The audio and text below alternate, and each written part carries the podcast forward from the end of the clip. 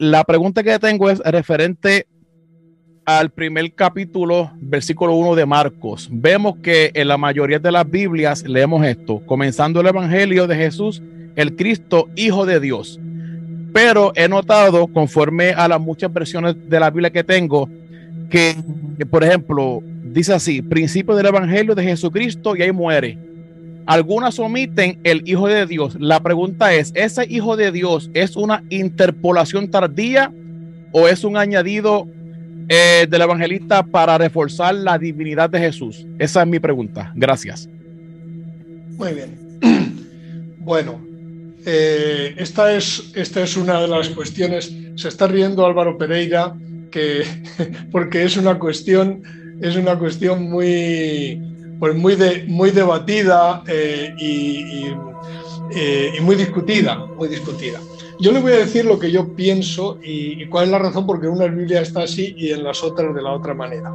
El problema fundamental es de crítica textual. O sea, usted sabe que el texto de los evangelios se nos ha transmitido en, mm, bueno, primero los papiros, en el caso de Marcos, chao, porque no tenemos ningún papiro sobre el capítulo primero.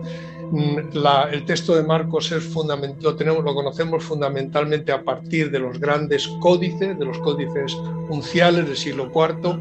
Entonces, hay un gran problema de crítica textual porque los códices más mm, que, transmiten mejor texto, eh, pues no contienen eh, esta segunda parte, Hijo de Dios. Exacto. Eh, Evangelio, Jesús, Cristo y basta, ¿no? Jesús, Mesías y basta. Eh, entonces hay, eh, numerosos, numerosísimos trabajos que discuten, porque el problema de la crítica textual es muy complejo. O sea, el hecho de que los más antiguos o más valiosos manuscritos no tengan una palabra o tengan una lectura variante, no significa que la, que la, que la lectura de, manuscritos secundarios no sea la buena. Entonces esto hay que discutirlo porque depende de dónde, de, la relación entre estos manuscritos, de dónde proceden, de tal manera que sobre este tema, eh, diríamos ahora, todavía las espadas están en alto. Es verdad que los mejores manuscritos no tienen eh, hijo, hijo de Dios. Bueno, yo voy a añadir a ese dato que es de crítica textual otro dato eh, que es de crítica literaria, eh, de crítica del, texto. A mi modo de ver, tiene mucho sentido que no esté la, eh, en el primer versículo la, el añadido Hijo de Dios. Y le voy a explicar por qué. Yo creo que, como he dicho antes, creo que Marcos, una de las, de las intenciones principales de Marcos es explicar en qué sentido se puede decir que Jesús es Mesías. O sea, Marcos quiere decir, quiere explicar qué tipo de Mesías es. Es evidente que es Mesías, pero por eso cuando llega la, pregunta a Pedro, ¿eh? ¿quién dice la gente que soy yo? ¿Y quién decimos vosotros? Tú eres el Mesías. Y Jesús le manda terminantemente el gallo. ¿Por qué? Porque eso puede interpretarse mal.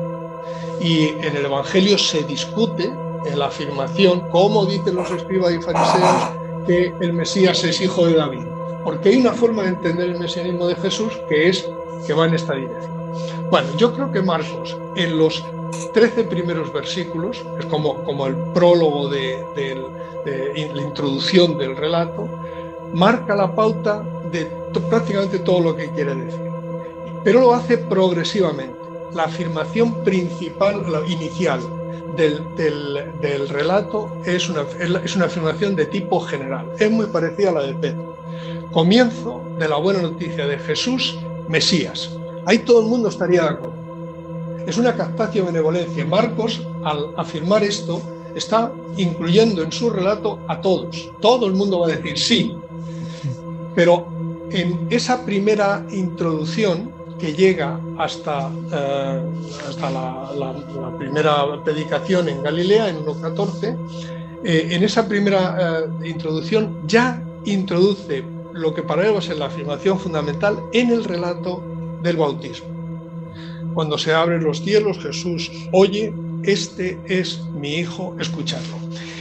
Entonces, Marcos está afirmando de manera indirecta que este Jesús que es Mesías es el Hijo de Dios, pero no lo dice el narrador, que es quien habla en el primer versículo, sino que lo dice una voz que viene del cielo. Por tanto, la afirmación de Jesús es Mesías, es, el Mesías, Hijo de Dios, es una afirmación divinamente sancionada porque procede de la voz del cielo y no de la voz del narrador. Y creo que eh, eh, en lógica narrativa eh, tiene sentido que así sea.